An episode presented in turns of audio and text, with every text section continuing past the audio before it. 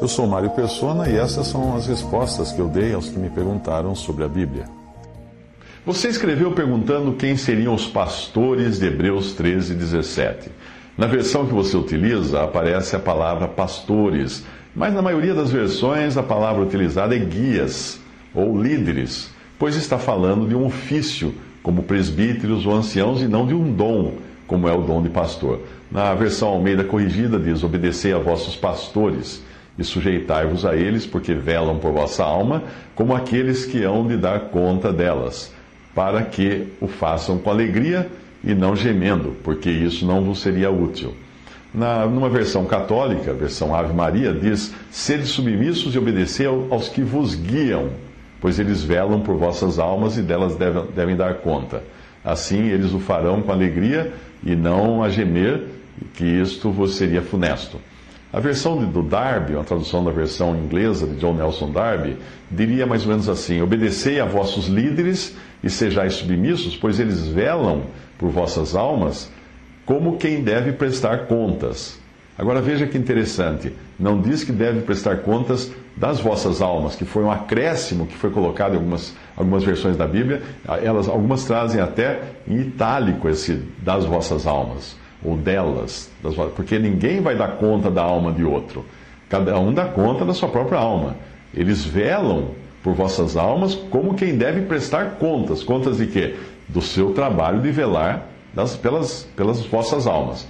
A versão, nova versão internacional também fala: uh, obedeçam aos seus líderes e uh, submetam-se à autoridade deles. Eles cuidam de vocês como quem deve prestar contas. Ponto. Essa versão está melhor aí, porque ela não fala conta da, da, da vossas almas. Almeida atualizada, Almeida atualizada, obedecei a vossos guias, sendo-lhes submissos, porque velam por vossas almas, como quem há de prestar contas delas. Está errado, esse delas não deveria existir aí. Muito bem, os guias ou líderes ali nessas, nessa passagem são aqueles que têm o cuidado e a preocupação com o rebanho, e não os pastores profissionais formados numa faculdade teológica ou os homens que ficam à frente de uma congregação. É sempre no plural, vossos guias, nunca vosso guia ou vosso pastor, não é isso que está dizendo. No versículo 7 fala dos guias que vos pregaram a palavra no versículo 7. E no versículo 17, dos que agora têm a responsabilidade da congregação. A aplicação correta do versículo é com relação aos anciãos de uma congregação que podem ou não ter o dom de pastor e podem ou não ministrar a palavra.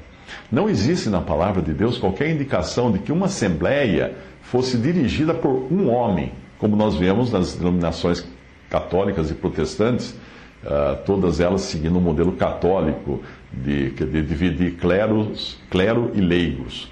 O pastor, na Bíblia, é um dom e o seu papel é o cuidado com o bem-estar das ovelhas, não necessariamente localmente na Assembleia, mas em qualquer lugar ele é pastor.